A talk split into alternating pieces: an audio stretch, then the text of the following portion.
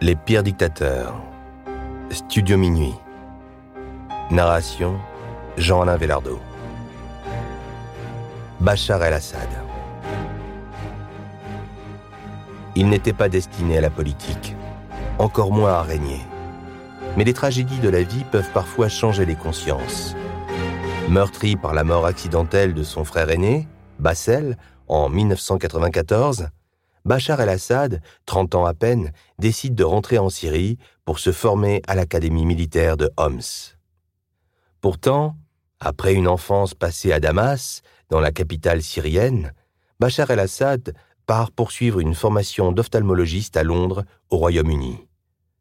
Peu intéressé par la politique, le troisième fils de Hafez el-Assad, président de la République arabe syrienne en 1971, fait la rencontre d'Asma el-Akras, qui devient son épouse en 2000. Date à laquelle il succède à son père, à sa mort, après 29 ans de règne, devenant ainsi à son tour président de la République arabe syrienne à seulement 35 ans.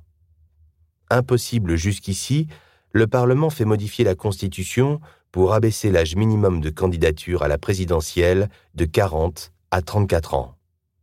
Si son arrivée au pouvoir est d'abord considérée comme un immense espoir pour la société syrienne et la communauté internationale, les années qui suivent ne sont pas celles espérées.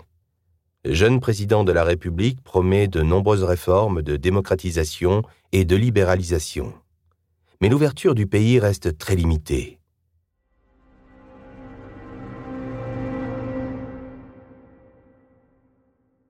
Au cours de son deuxième mandat, après une réélection écrasante en 2007 avec 97,62% des suffrages, Bachar el-Assad et son régime sont frappés par la vague de protestations qui secoue le Moyen-Orient depuis 2011. Le printemps arabe éclate en Syrie. De nombreux édifices symboliques du pouvoir sont assiégés et incendiés. Le mouvement contestataire, lui, s'étend dans les plus grandes villes du pays. Homs et Alep deviennent des bastions symboliques de cette révolution. Le régime de Bachar el-Assad, de son côté, réprime toutes les manifestations, considérant ses opposants comme des terroristes. Selon l'Observatoire syrien des droits de l'homme, la guerre civile a fait près de 162 000 morts.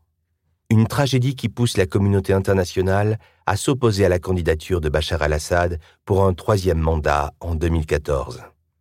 Mais le dirigeant syrien n'en a guère et effectue un troisième mandat puis un quatrième, en étant réélu avec 95% des voix en 2021.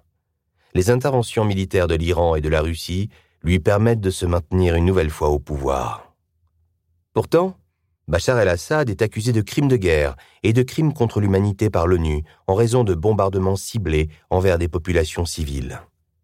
Plusieurs dizaines de milliers d'opposants politiques auraient également été victimes d'armes chimiques ou de morts sous la torture des crimes sanglants que personne n'aurait imaginés quand Bachar el-Assad se dirigeait dans sa jeunesse vers une brillante carrière d'ophtalmologue.